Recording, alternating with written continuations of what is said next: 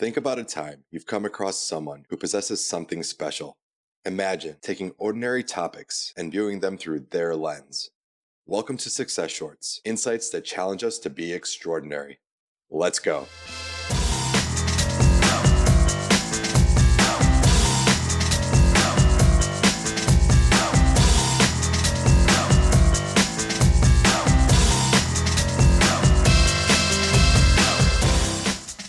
Everyone. I'm Aurel Chanel, and today I'm joined by Amanda Brinkman. Amanda is the creator and co-host of Hulu's Small Business Revolution, along with Ty Pennington, as well as the chief brand and communications officer at Deluxe Corporation. Besides that, she's a pretty amazing human. Amanda, it's awesome to have you. Thank you. I'm glad to be here.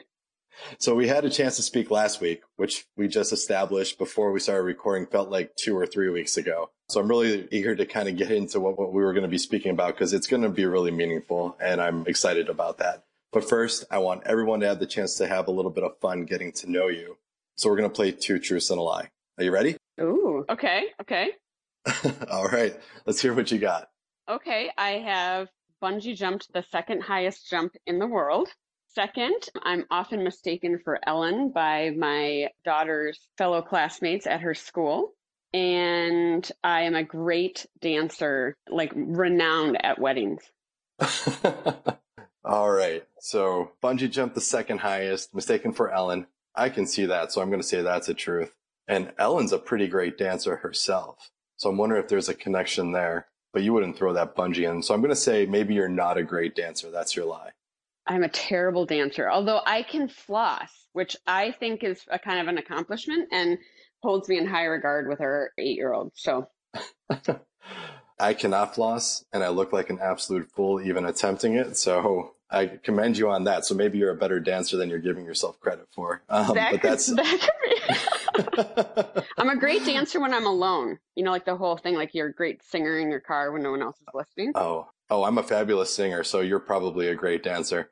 Um, but, but, obviously, that's not what we're here to talk about today. Uh, what do you plan on sharing with us? Well, you know, you asked me a little bit about what I think has contributed to some semblance of its success in my leadership. And, and I want to talk about why I think creating a safe space for your team and why leading with love and kindness in every interaction is so key as I was then, I'm ecstatic that you're going to be talking about this because it's a really beautiful thing. And I think it's contra to what a lot of us experience when it comes to leadership in some ways. So, you know, long story short, when did you start to realize the importance of kindness and creating a safe space as being a vital component of success?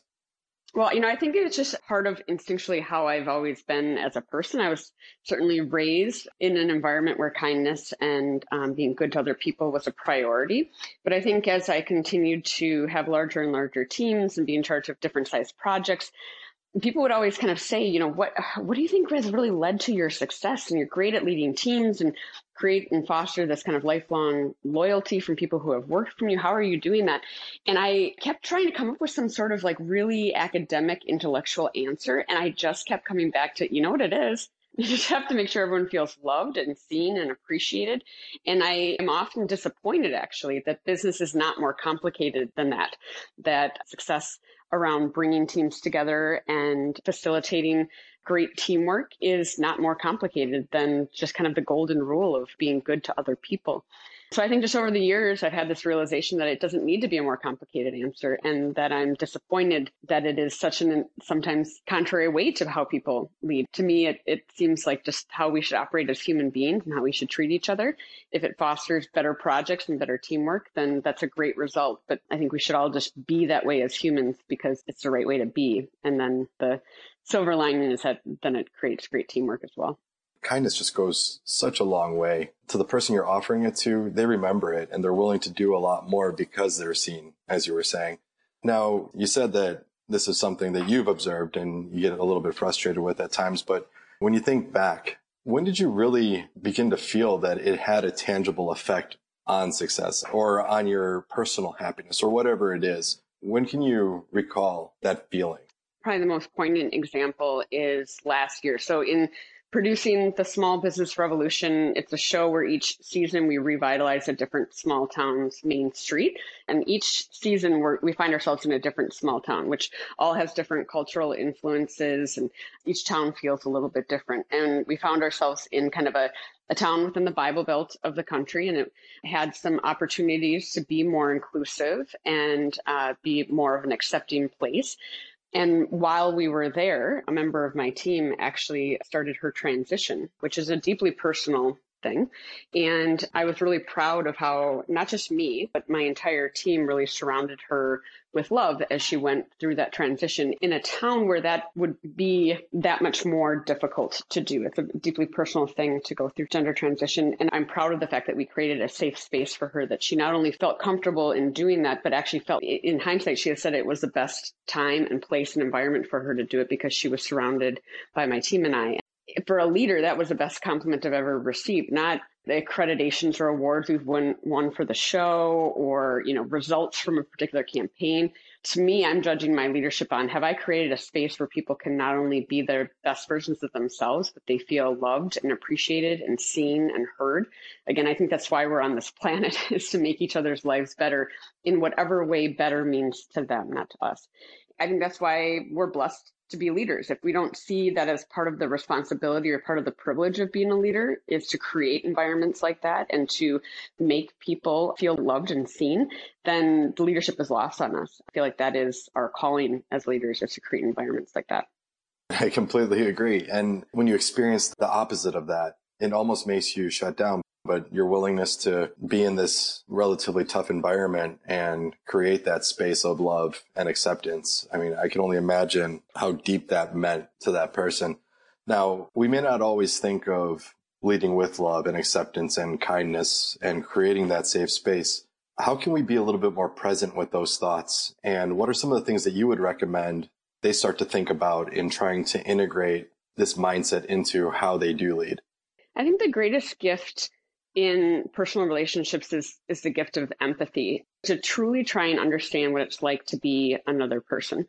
So even when I encounter people who are not kind, I try to tell myself a story about maybe what their day was leading to that interaction or what their background is or their story as a person and how that's led them to be that way in that interaction. I think the more we can just understand or try to really understand where someone is coming from as a leader, it's going to create such a different environment because we're taking into account not just what someone has said, but understanding perhaps why they said it, what emotions were leading to that reaction. Is there something that we said that was a trigger because of something that we don't even know about or that was something that was part of their past. And the more you take the time to really understand that and break it down and and not just see every interaction as someone being defensive or not listening or or not responding or liking our idea, if you just stop and think about maybe where they're coming from, I think we can all just kind of break down those barriers and realize we're more similar than different and try and then work together to get to the right space and the right place if I ever experience someone who I think is being a jerk to me, I stop and I tell myself, maybe they had a bad morning. And they're a parent. To some little kids, they are the whole sun and moon and earth. And so there is value in this person, this interaction. And I try to take out the emotion of what just happened in a conversation and try and see the person. And I think when we stop trying to win people over or debate something and we just stop and listen, I think everybody can get to a better place. And it's something that's attainable for all of us to do that. If we just kind of slow down, we detach our own personal perspective on things. And like you said, really try to put yourself in their shoes and think what they might be going through. I think that speaks to where you are yourself. I mean, you've obviously done a lot of work, but we're all capable in doing that work. We're all capable in being more present and more mindful. And if we're not at that place, just think about like, what kind of work do I need to do to get myself there? how can I evolve and how can I be more open minded and accepting people for what they are as opposed to where I think they should be at and not have that expectation and put it on them because of how I'm feeling. You know? mm-hmm. And I mm-hmm. think that's really commendable for you as a leader, but it's also commendable to anyone else who's out there who does that regularly in their own practice. And I hope that in hearing a little bit about this from you, people start to think about that and how they approach every interaction if we can start to take those intentions and those expectations off, I think we can really be far better humans to each other. And so I really want to thank you for wanting to discuss this topic with us. It means a lot that you went down this path. Oh, well, thank you for asking me. And well said with what you just said. If we just all would lead with love in every interaction, just assume good intent. If our first instinct was to love the other person, there'd be fewer problems in the world, there'd be fewer divisiveness. It would just be about seeing people as people who all want to create good lives for themselves and whatever version of family they have. Yeah, I just think it's, it's what we're called to do as people and humans. I think that's a perfect place to leave it. And it's a perfect place for us to all start it. And with that said, that's all we have for this episode of Success Shorts. Hopefully you found today's topic useful. And remember, have fun, stay curious, and keep it short.